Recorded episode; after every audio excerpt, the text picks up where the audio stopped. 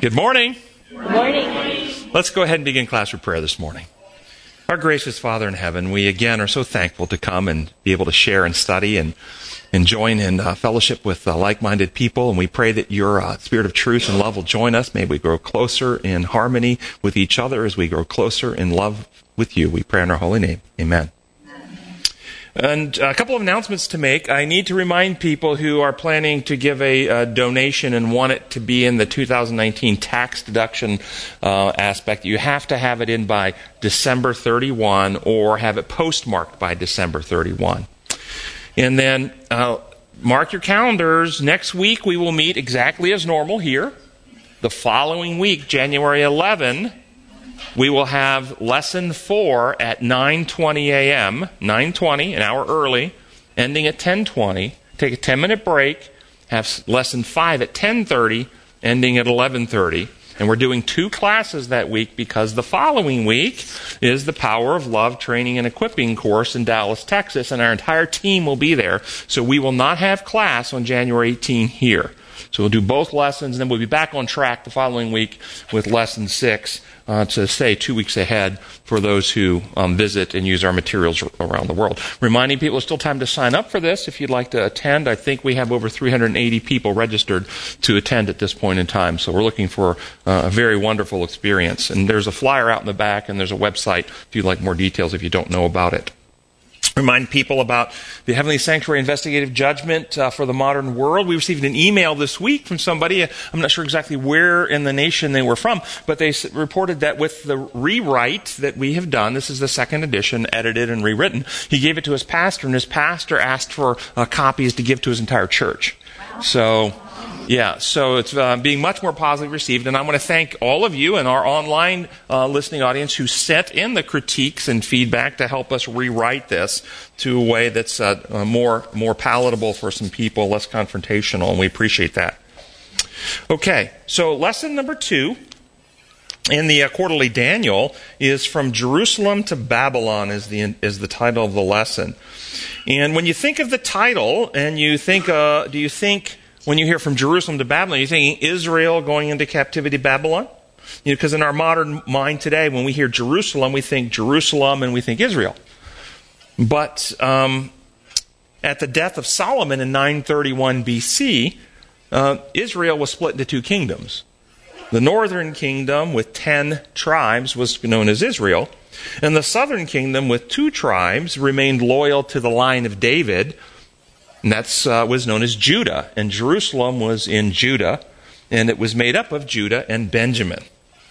So Israel, the ten tribes to the north, was conquered, and its ten tribes were absorbed by the Assyrians in the Assyrian Empire in 722 BC. Babylon didn't conquer Judah and take Daniel and his friends captive until 598 BC.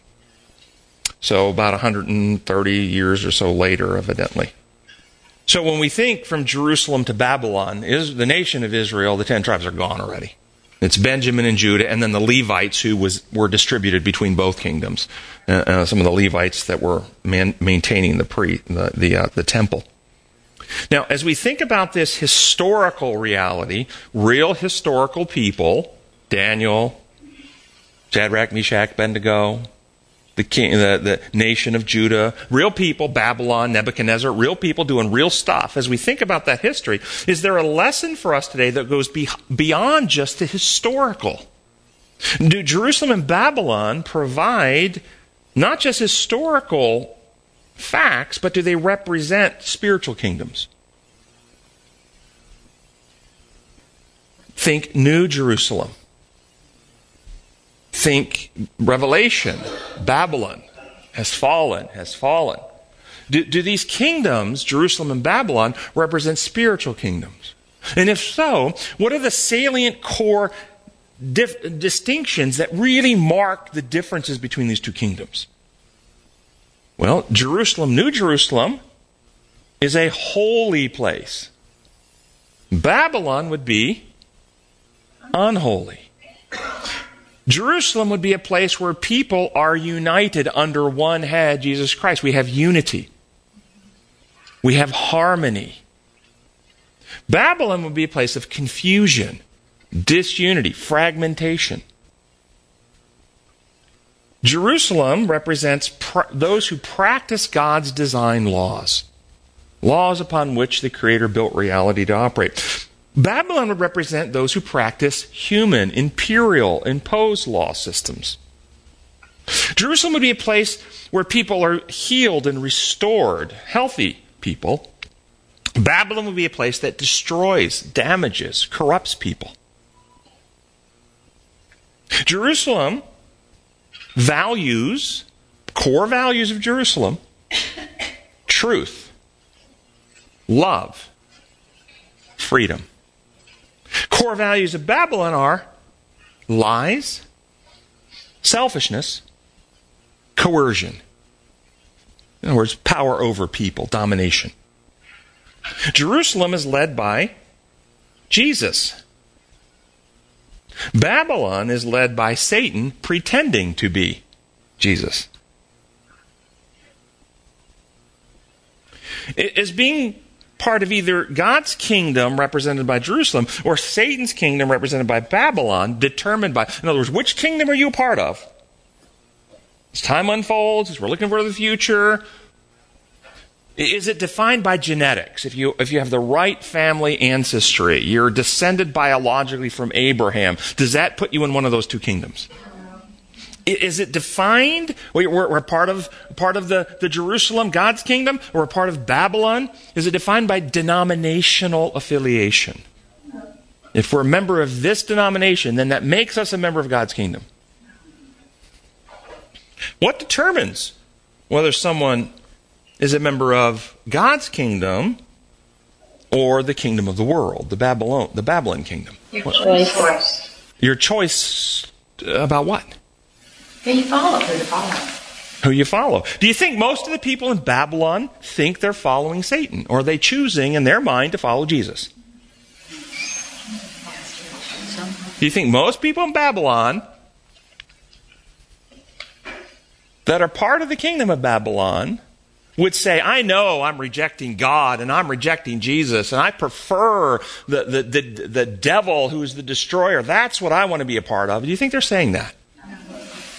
Or do you think, remember, Jesus said they will come to me in the last day and say, Lord, Lord, we prophesied in your name. We perform miracles in your name. We cast out demons in your name. In other words, they, they're doing all these things in the name of Jesus. They think they're following Jesus.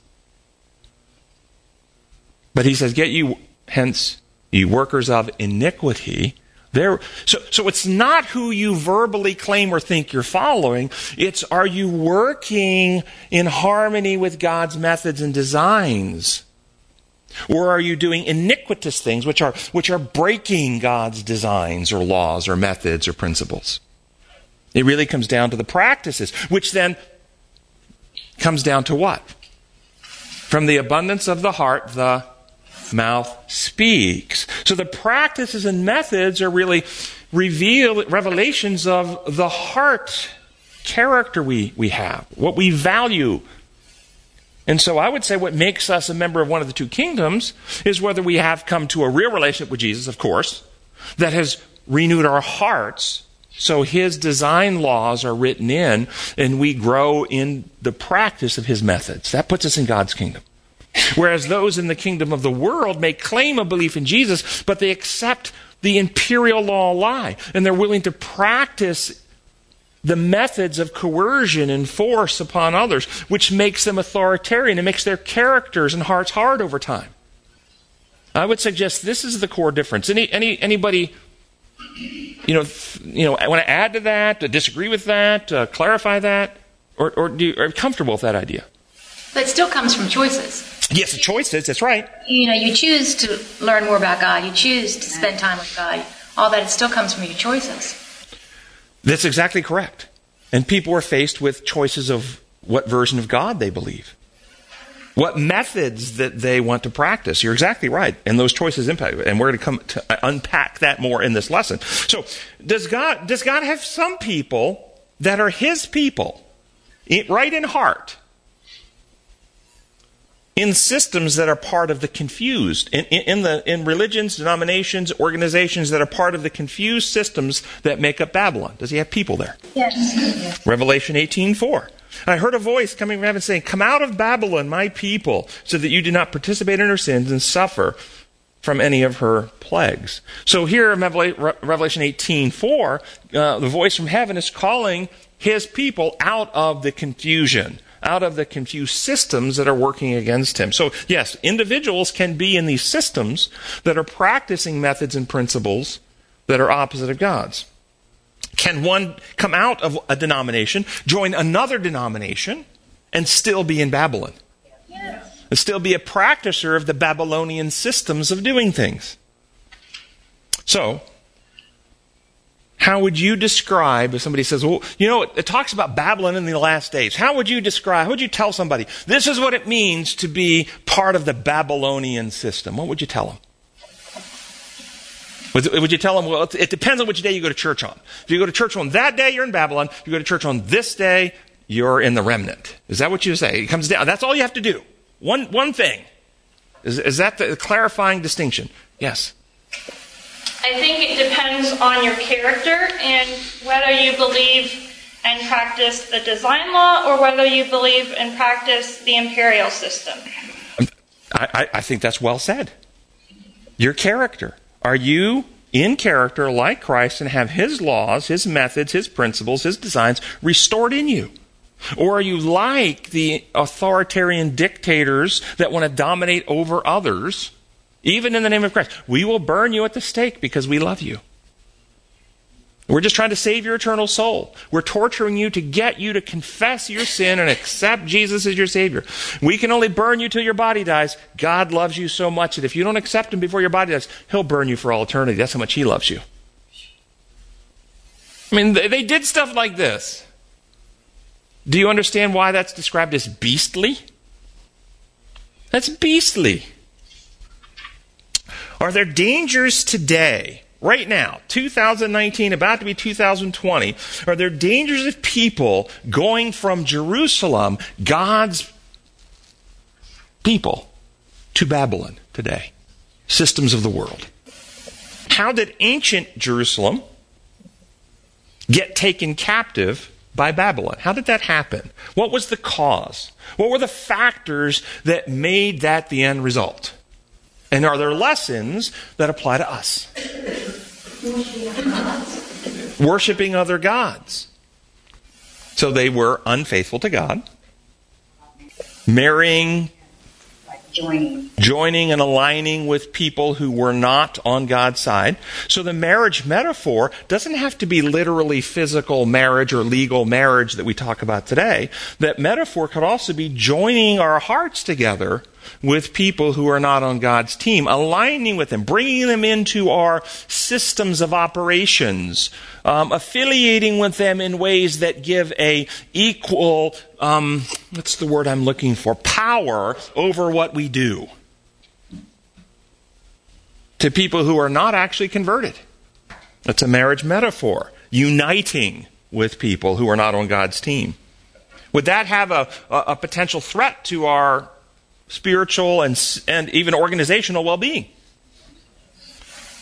So they were unfaithful to God. They rejected His truth. They chose the methods, practices, and beliefs of the world through a variety of ways. So what did God do? How did God act? What was His choice? He set them free. If that's what you insist on, Ephraim is, this is Hosea I'm quoting, Ephraim is tied to his idols. Let him go. This is what God did. If you insist, on going this way after all of the, the um, did God send spokespersons known as prophets to them over and over and warn them and, and, and, and, and beg them and plead with them and give them object lessons and metaphorical and, and, and specific warning. Did he do it over and over? But after all the warnings and attempts, if they insist on going that way, what's the only action that love can take? He let them go. Is there a lesson for us today about how we can become captive to the world? What happens to our hearts, minds, characters when we reject truth of God's kingdom, methods, principles, and instead prefer either to believe or to practice the methods of the world? does God set us free to reap what we insistently choose? And in that reaping are there hard lessons. Uh, parents, have you ever instructed small children as they were growing, don't touch the hot stove? Have you ever had an unruly child or just a forgetful child or maybe a little disobedient child who, despite your warnings and you're reaching out and grabbing them at the last minute, somehow was able to touch it anyway? Was there a painful result to them? And was that educational? Did it teach them? Would you have benefited the child had you had the ability to urgently and emergently, just as their hand was about to touch that stove, spray it with numbing medicine? Would you have helped them? Do you see why sometimes God lets people reap painful consequence and not numb the consequence? Because it limits what happens when you touch that stove. When you feel pain, you pull your hand back as quickly as you possibly can, limiting the damage. And you learn lesson. If this is why leprosy is a metaphor for sin. Leprosy damages pain fibers. It does not damage tissue. You just can't feel pain anymore. And so the leper who touches the hot stove doesn't feel pain. Their hand doesn't reflexively pull back. They leave it there until their nose smells burning flesh. And then by the time they pull it back, there's much more damage. Leprosy sears or damages our conscience, the sensitivity to deviation from God's design. and thus the actions have much more devastating consequences before we finally realize and wake up and go, maybe this isn't the way. Yes? So God's moral law has the same kinds of consequences. When you commit adultery, or you steal, or you kill, or whatever you do, if you observe, you will see what the consequences are. This is exactly right. This is a critical statement. Do you know those who oppose this ministry one of their core objections uh, are they do not object to God's physical design laws. They embrace that God's made gravity and God makes the laws of physics and God makes the laws of health. On the physical side, they embrace design law. But what they reject are that the moral laws are design laws. They teach that the moral laws are rules that function like our laws, and he made a list that you must obey or he will punish you. That's justice in their view. They make a distinction, but you have pointed out exact truth. When you violate a moral law, it is a design law. A person who steals from their employer and they're not caught does not get away with it. Their consciences are convicted. They will feel guilt. They will have a heightened sense of fear and anxiety. They will either repent, which will then bring healing, or they will deny, distort, and create a false dialogue in their head, which only corrupts their character. Well, I deserve that. I've worked uh, this, and, and I didn't get recognized for that. And person got the promotion. They've only been two years, and I've been here four years, so they owe me this. And, and all this rationalization, which only corrupts their character further. Their sense of well being is diminished. They become more judgmental of others. You cannot avoid the damaging consequence of breaking God's design laws. Even the moral laws are always inherently damaging to those who break them. That's how reality works. And that's why health and peace and wellness, just like with the physical laws, are only found in harmony with living in harmony with God's moral laws. That's how reality works. Good. Thank you for bringing that up. So, does, uh, along those lines, does God have to use his power to inflict damage upon us when we break his laws? No, he does not. So, what is Babylon actually today? If we want to be literal instead of metaphorical, what's the literal Babylon? Well, here's one of the founders of the FD, SDA Church um, who wrote this in the book called Great Controversy, page 381. In Revelation 14, the first angel is followed by a second, proclaiming, Babylon is fallen, is fallen, that great city, because she made all nations drink the wine of her wrath, of her fornication. The term Babylon is derived from Babel, and signifies confusion. It is employed in Scripture to designate the various forms of false or apostate religion. This is broader than false Christianity. I want to put that idea. So many times we focus false Christianity. This author says false or apostate religion is represented by Babylon. In Revelation 17, Babylon is represented as a woman, a figure which is used in the Bible as a symbol of a church.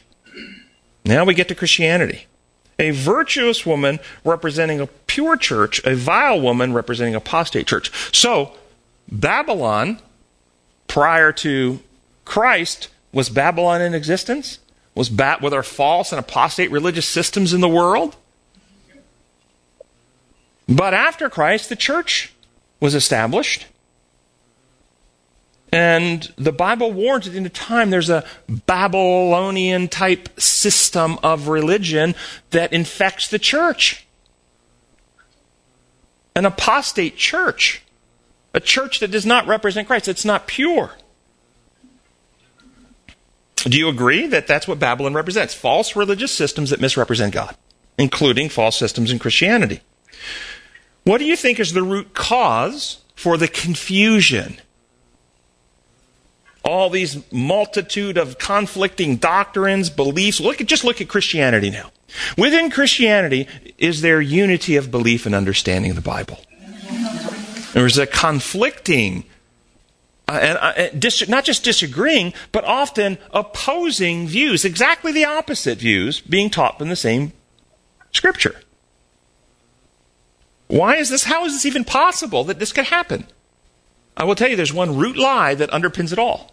And we, and we have been talking about this for years in here. And that root lie that underpins it all, all this confusion, is how you understand God's law.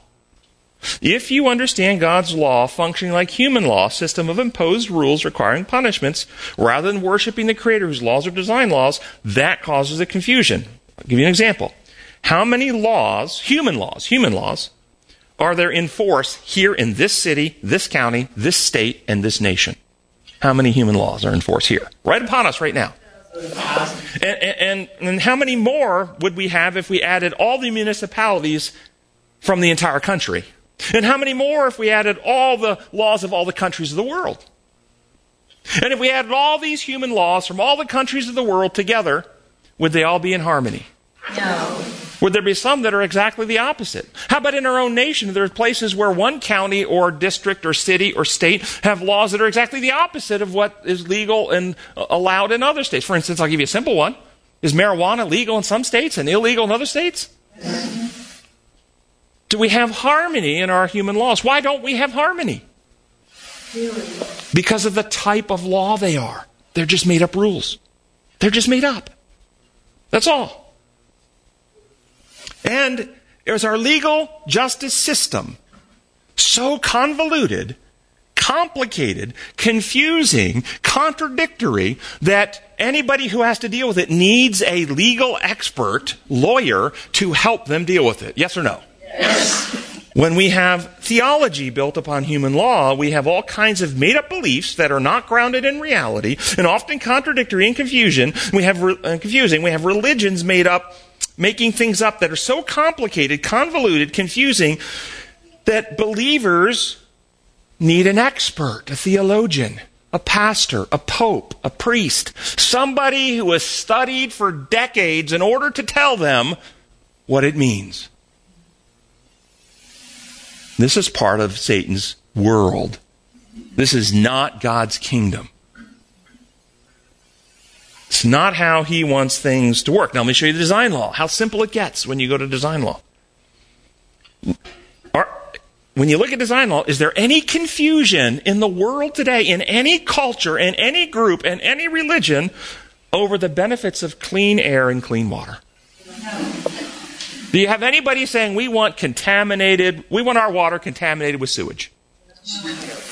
Nobody argues for that. Everybody understands the benefits. So simple. So, how about the damaging effects of tobacco smoke today in our societies today? The whole world knows this. That people may smoke, but they know the damaging effects. How about the results of jumping off buildings? There's no argument. Catholic, Jewish person, uh, Protestant, uh, Buddhist, Muslim, they're all on top of the Empire State Building. There's no disagreement about what happens if they all jump. They don't have different theological views on that. It's constants.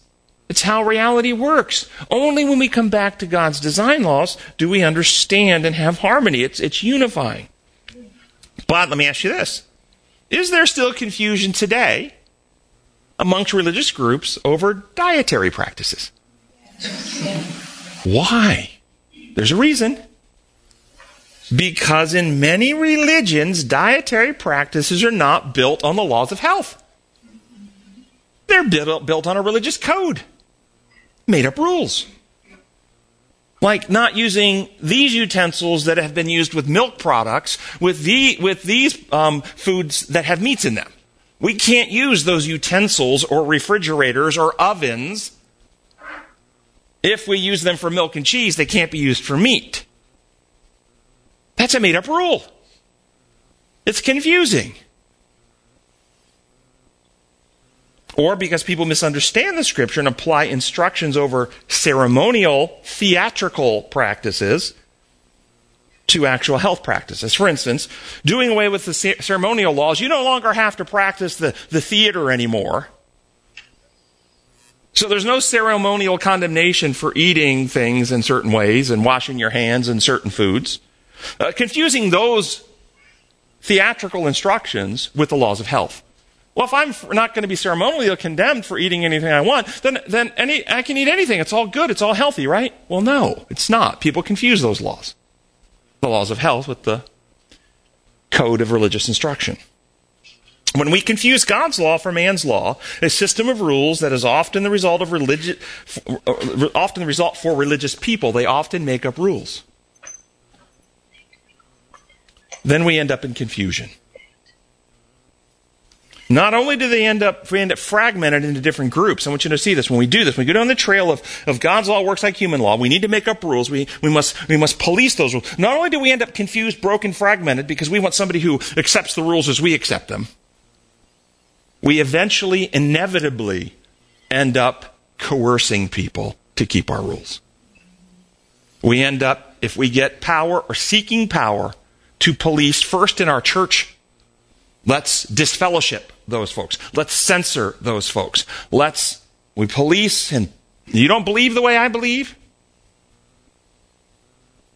You believe in baptism by spring? It doesn't matter that you have been reborn, you have a gracious Christ like heart, that you started a ministry to help the homeless. That doesn't matter. You haven't been baptized by immersion. Get out of my church. We begin enforcing rules rather than unifying around the principles of God's kingdom truth, love, freedom. From the same book I quoted earlier, Great Controversy, page 383, two pages later. Many of the Protestant churches are following Rome's example of iniquitous connection with the kings of the earth. The state churches, by their relation to secular governments and other denominations, by seeking the favor of the world. And the term Babylon, confusion, may be appropriately applied to these bodies, all professing to derive their doctrines from the Bible, yet divided into almost innumerable sects with widely conflicting creeds and theories. What, is, what, what, when we accept the lie that God's law functions like human law, not only do we fragment into our own rules and try to recruit as many people to our rules, we've been policing the rules and, been, and then coercing various levels, and then eventually seek the power of the state. Not even people who want to join with us do we police. We police people who don't want to be with us. You need to conform to our practices. We need to pass laws to make it criminal to do this or to do that or to do something else. What is it that moves people from God's kingdom to Babylon? I believe it's rejecting God as creator as evidenced by his design laws and accepting human imposed law as God's law that corrupts the way we see God, corrupts the way we understand his methods, and it causes confusion. From the book Patriarchs and Prophets, it says, this is page uh, 124. In the professedly Christian world, many turn away from the plain teachings of the Bible and build up a creed from human speculations and pleasing fables.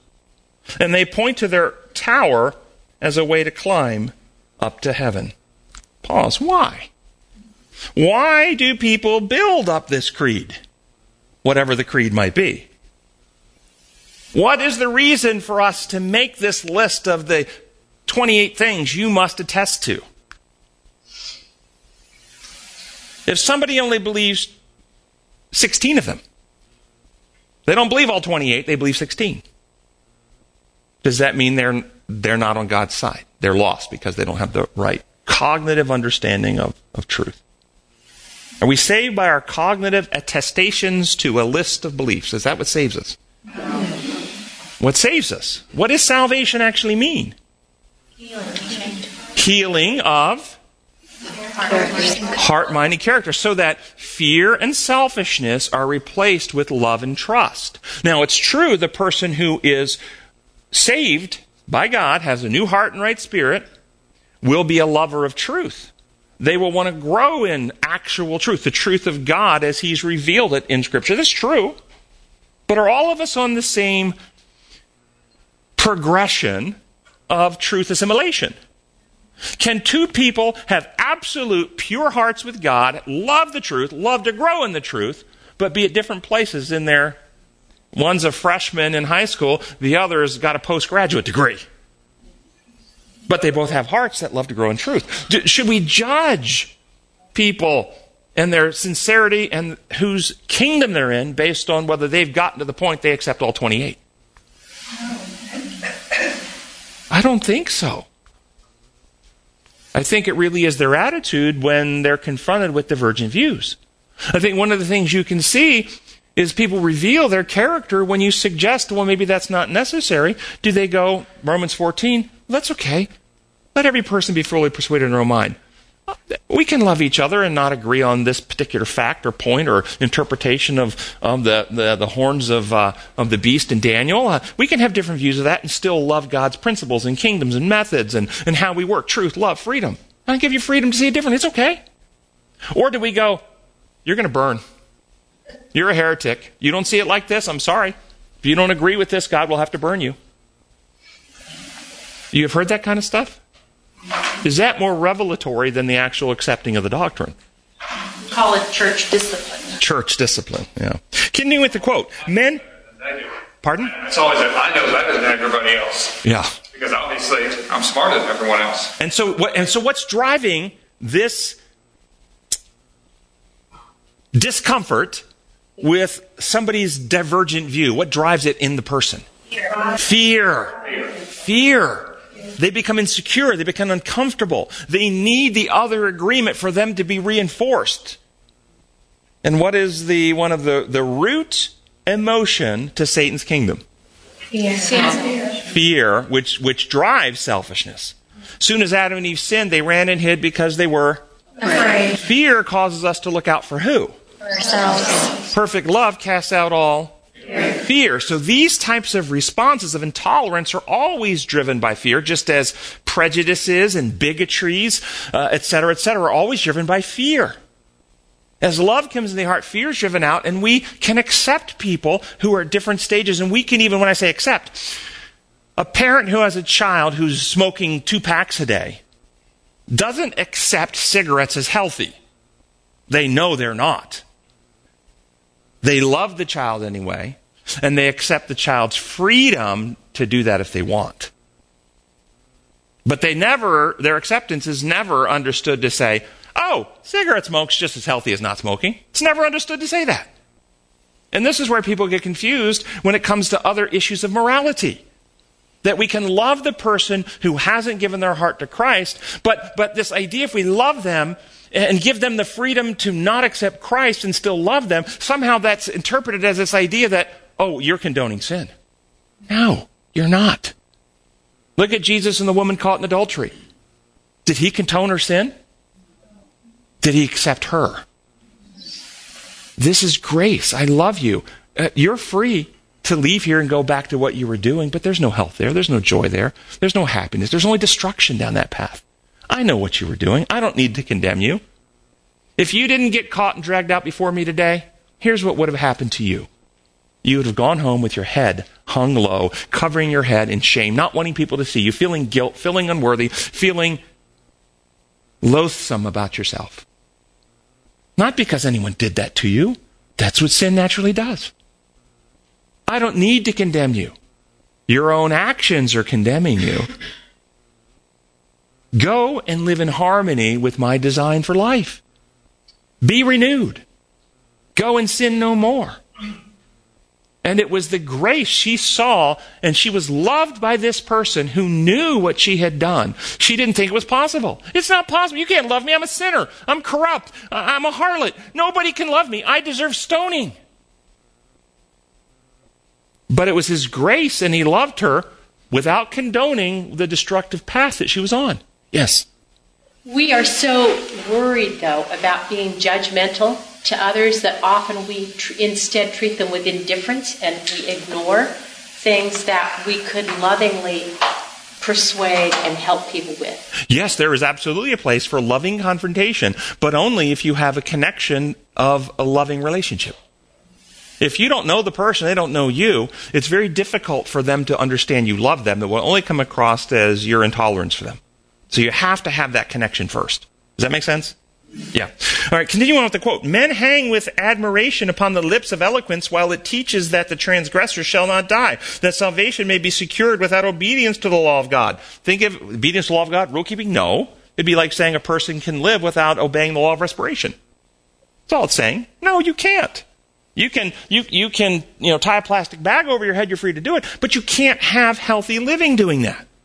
That's all it's saying, obedience to the law of God. If the professed follower of Christ would accept God's standard, it would bring him into unity. But so long as human wisdom is exalted above his holy word, there will be division and dissension.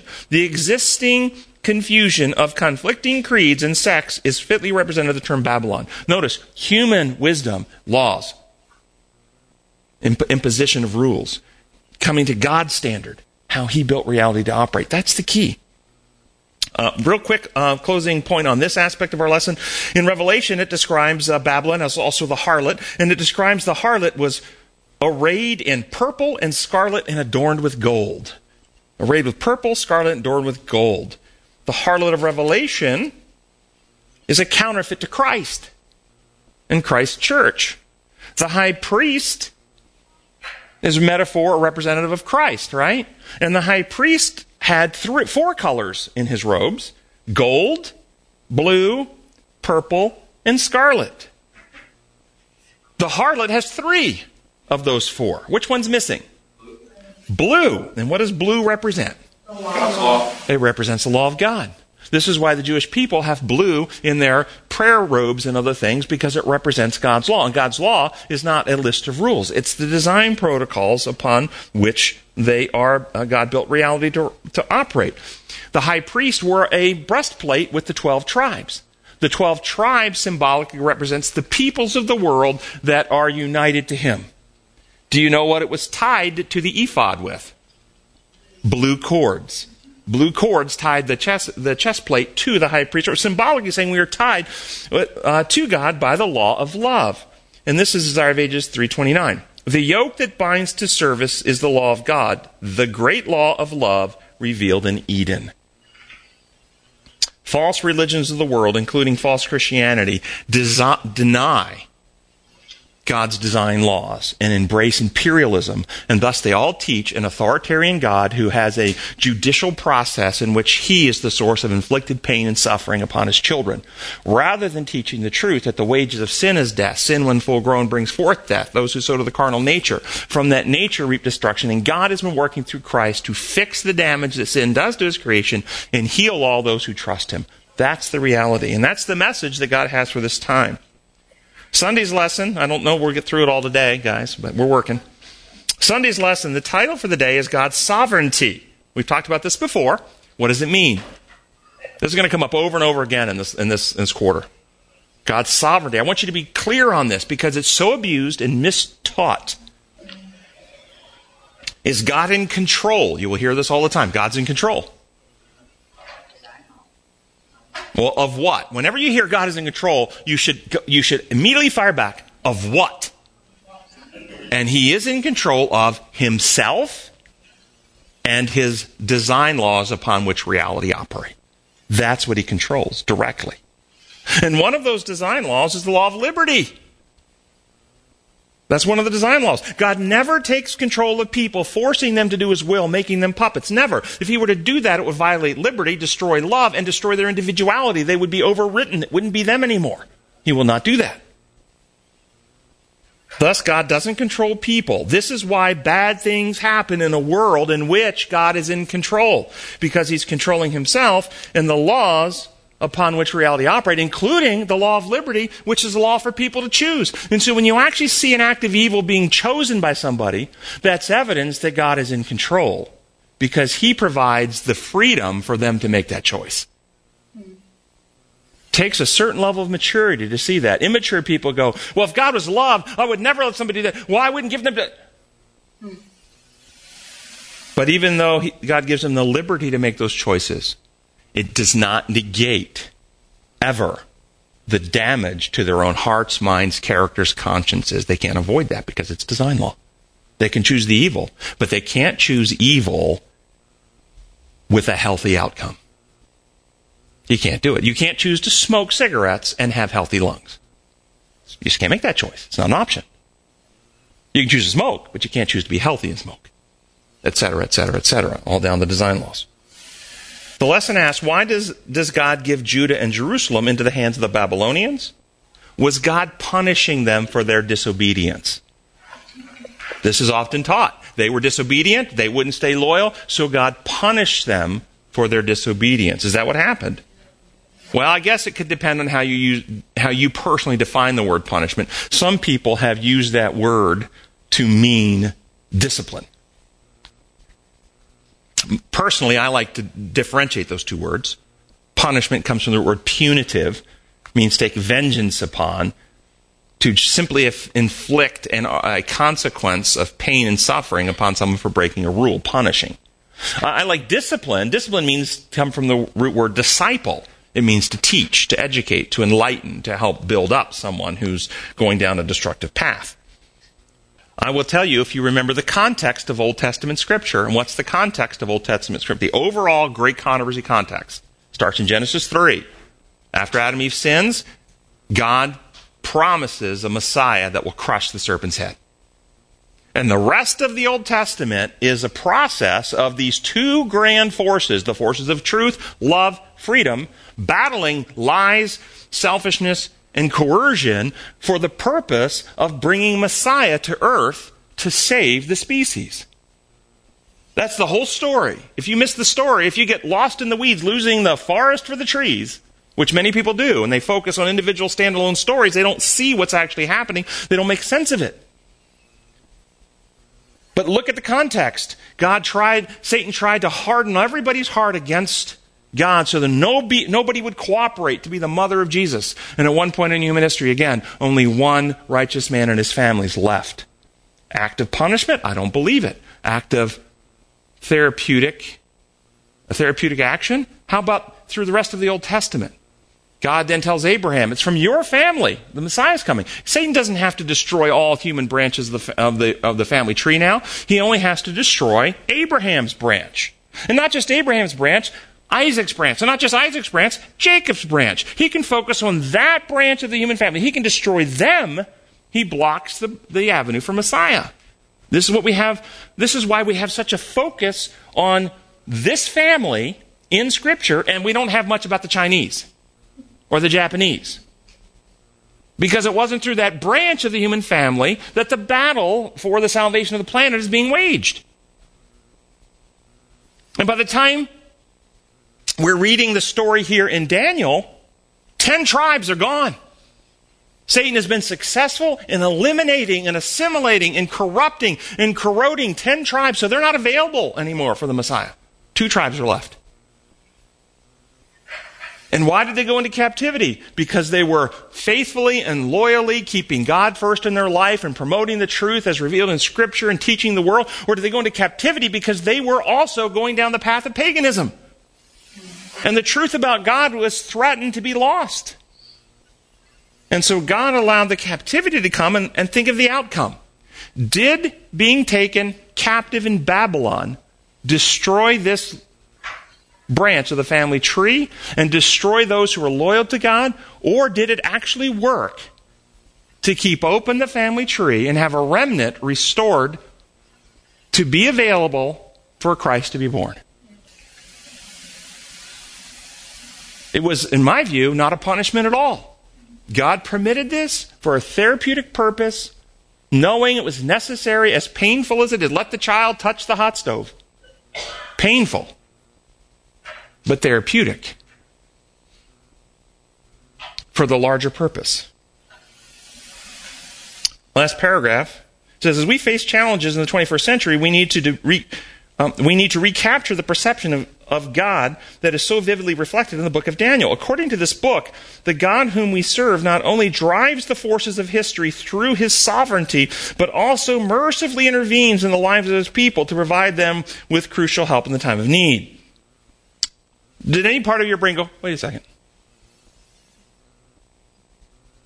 Would you have expressed it like that? Any part of it say, I'd, I'd like it rephrased, please?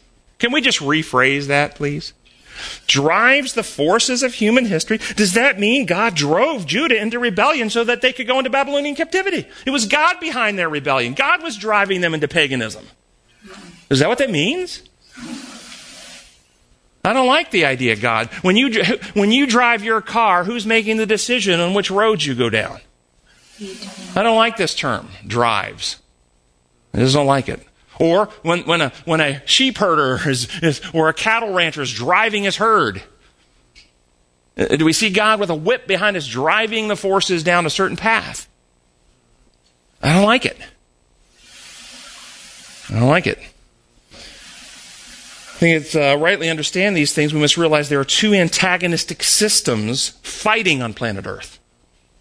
God and his kingdom of truth, love, and freedom against Satan and his kingdom of lies, selfishness, and coercion. If we forget these two factors are fighting, and God never uses Satan's methods. This is Satan's goal to get us to accept that God is the source of pain, inflicted punishments, um, death, suffering. Some people will object, but you just said a moment ago about the flood. You just said a moment ago about this action. Well, is he not bringing pain? I'm talking about non therapeutic actions.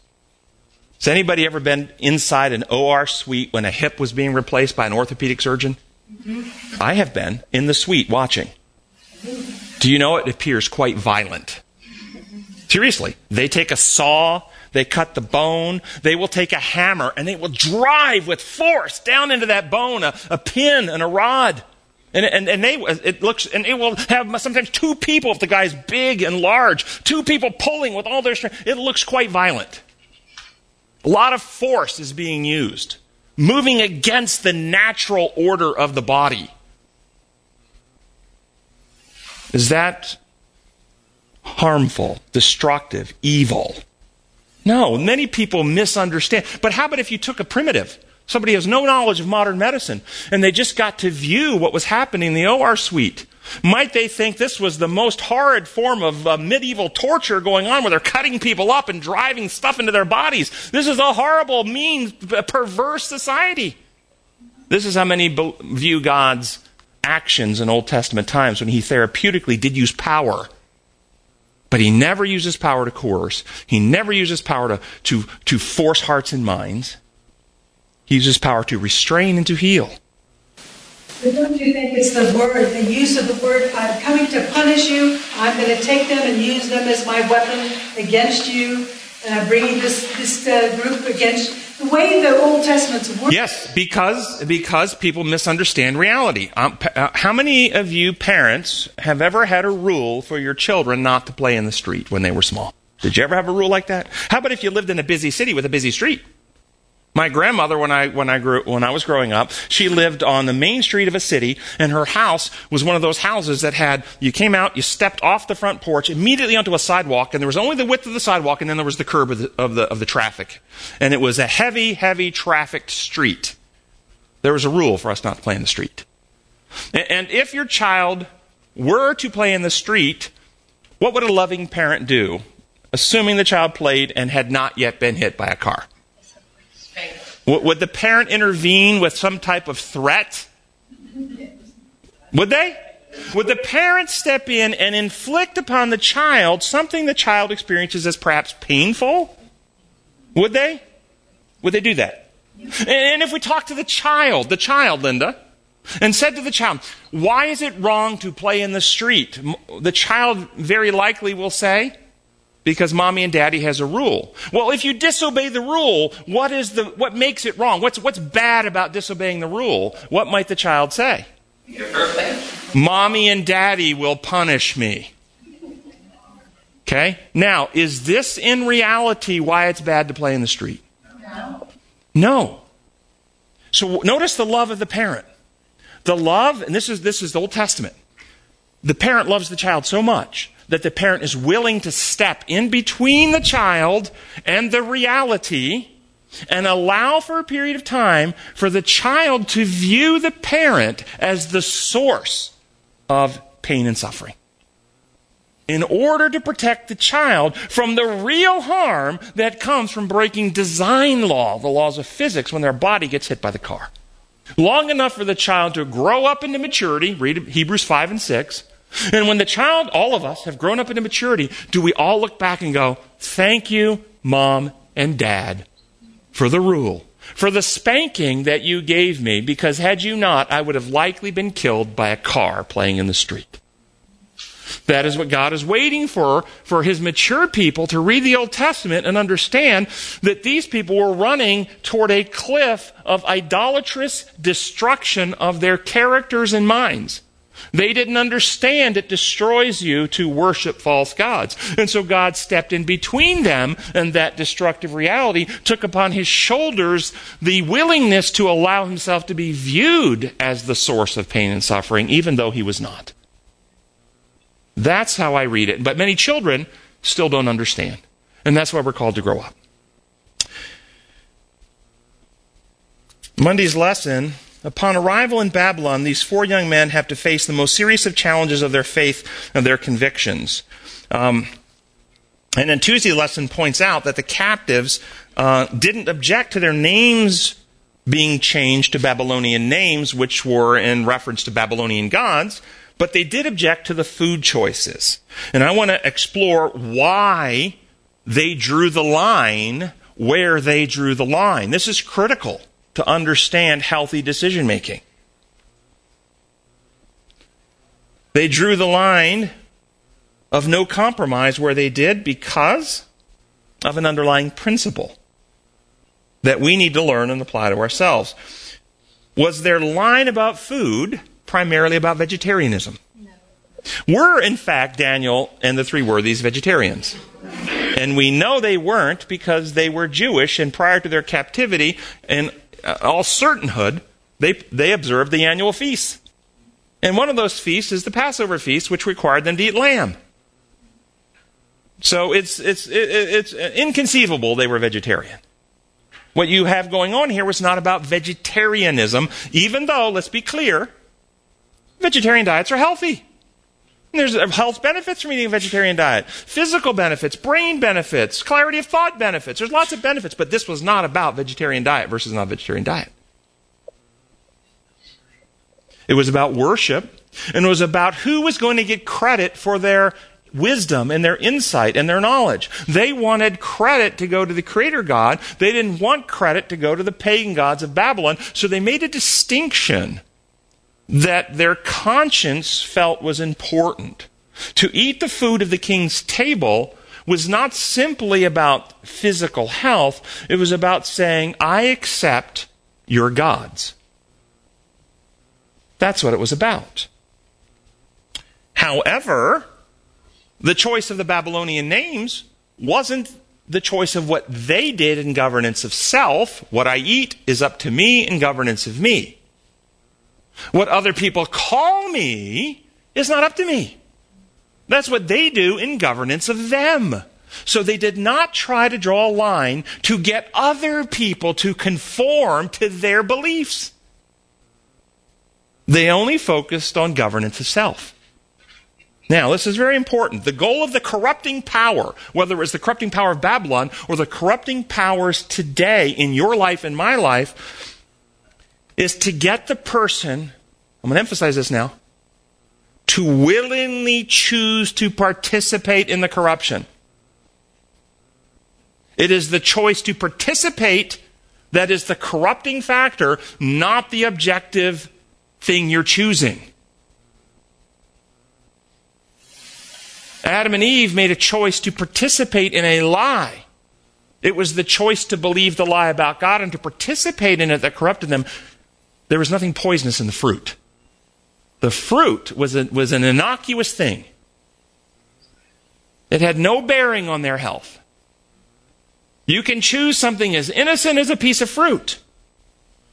It is the choice of why and what you're trying to achieve by it that is the corrupting aspect. This is what, and once you make a small choice that goes against your conscience, small little thing, it's not that big deal. It really won't matter. That choice to go against your conscience corrupts you. And if you don't resolve through God's grace, repent, then you will be more vulnerable to corruption the next time, and another little choice, and another little choice. And you go down that road. This is why, uh, yeah. It is always Satan's goal to get us to choose, to choose. Even if it's something that seems in itself harmless. It's the act of choosing that changes. Brain science shows that people can become physically addicted to opiates by self administration or by IV administration that they don't participate in. And they look at the brain regions and if and they compare those who've become chemically addicted, physically addicted to opiates that have been administered by a third party versus people who come chemically addicted to opiates administered by self. And in both groups, the reward circuits of the brain, where you get a buzz, where you get a high, and those types of circuits have the same damaging effect, whether it's from a third party administration or self administration. But in the orbital frontal cortex, it's the part above your eye. This is the part where you get a conviction of wrongdoing. This is a part that redirects you away from inappropriate behavior. Only those who self administered had the damaging changes in that part of the brain. Those who had it administered to them had no damaging changes to their orbital cortex. Where the point is, you can have chemical or physical changes made to your body against your will, but you cannot have your conscience seared without your choice. And neurobiology, I've got the references in the notes from people who want to get the articles and look at that. It's very profound. To get into the weeds, it's epigenetic modifications of the neurons that are, that are happening. But those changes only happen in the orbital cortex if you willfully participate.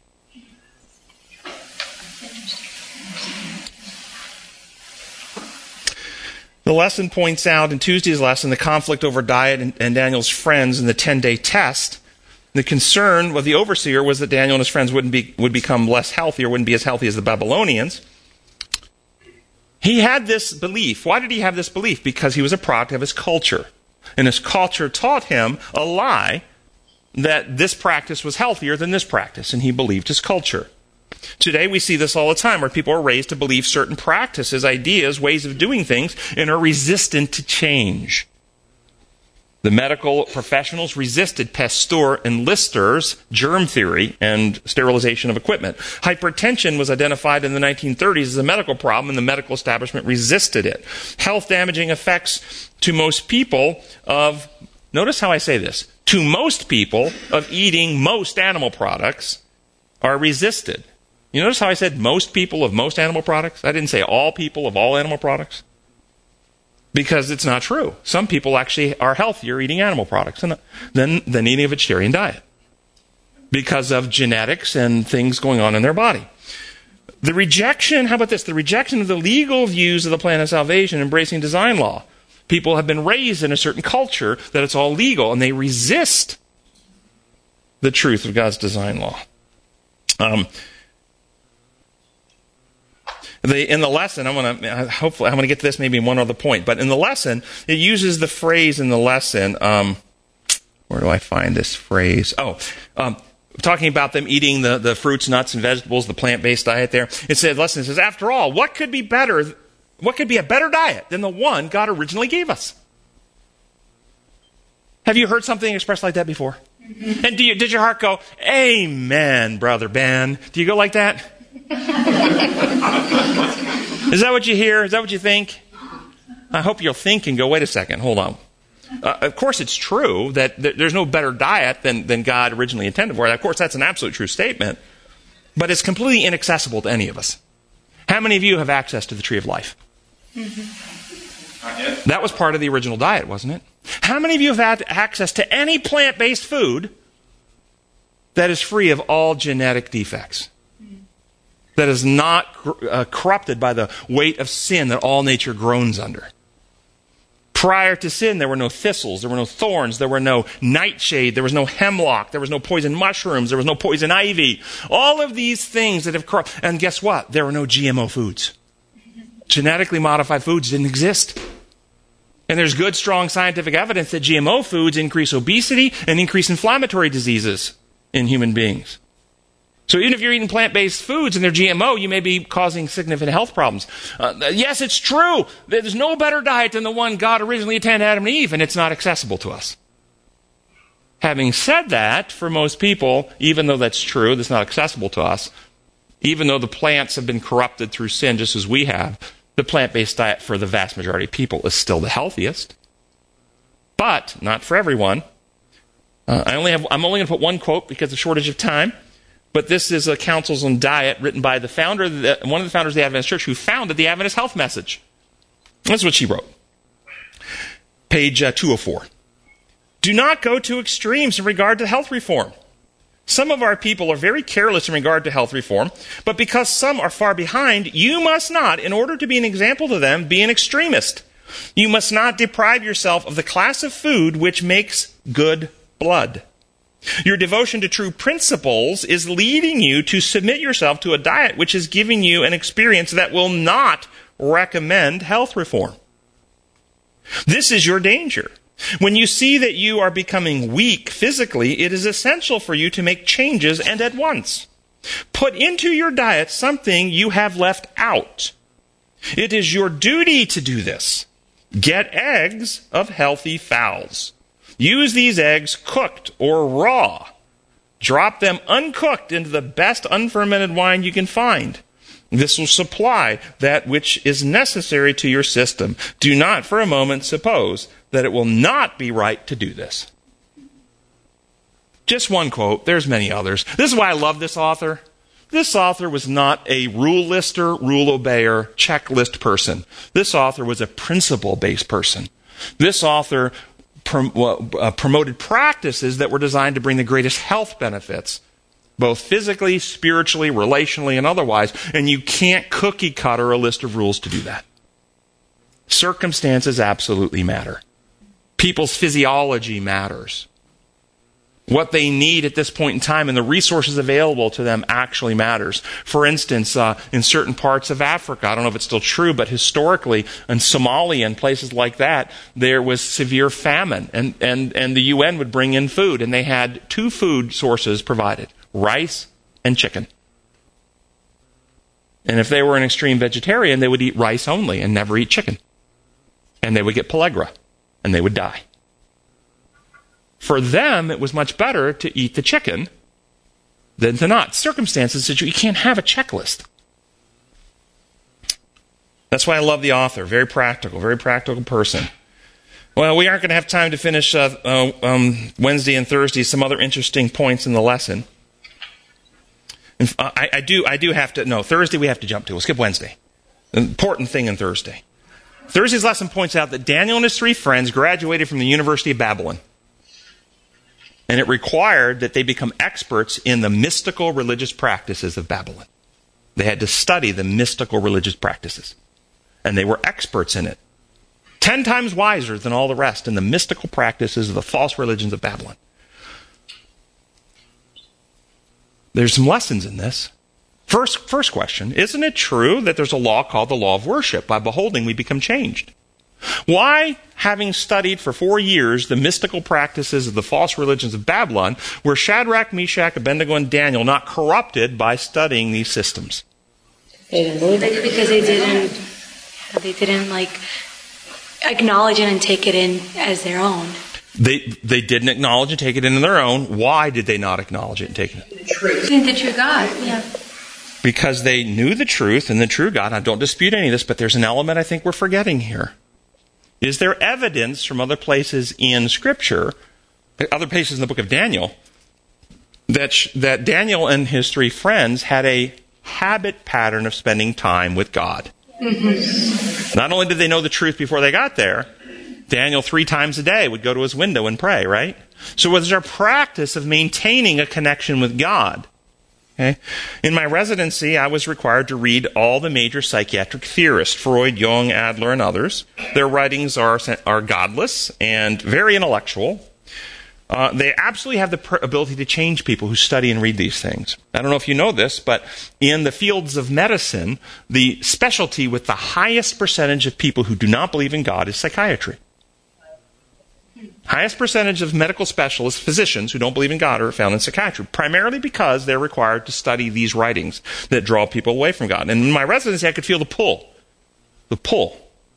And so, um, under the pressure and feeling the pull, I literally spent two hours, for every hour I, I spent reading those writings, I spent two hours in the Bible and other Christian materials, anchoring myself, so that as I went through, I could filter the pieces of truth because they all have truth. If something is 100% fraudulent, it has very little power over people. Truth is powerful. So the deceptive philosophies have to have pieces of truth in them, or else they will have no power. And so they all had pieces of truth, but you have to have some standard in order to differentiate that, in order to know the truth. And it was in studying God's Word and other Christian authors that I was able to differentiate that, and that led to the book uh, Could It Be This Simple, which we have out here that we give away for those who visit us. But I recognized that Freud's piece of truth was the id.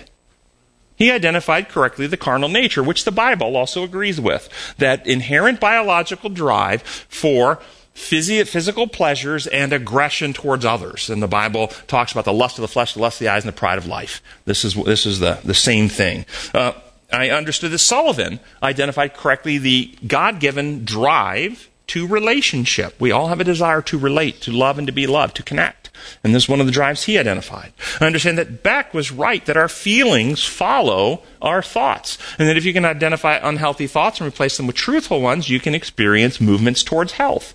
And so, and many, and many others. And so I was able to go through and identify the pieces that each one of these philosophers had that were truth, but they actually argued against each other where, well, one would argue this was primary and that's primary, and they didn't have the, the whole picture, as I understand it. So, this is how we stay anchored. If you find yourself, there's a lesson. To be an educated person in this world and be effective, you actually need to know the philosophical landscape that you're working against. If you don't know that landscape, then you will be ineffectual in bringing truth to bear to expose and open avenues to enlighten other minds. And so there's a place for us to study.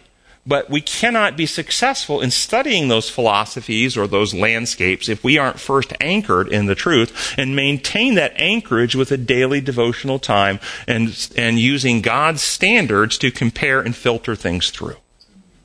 Our gracious Heavenly Father, we thank you so much that you are an amazing God, the Creator God of truth whose reality is built upon the eternal laws and protocols, uh, the design laws that emanate from you, the principles of love, truth, and freedom.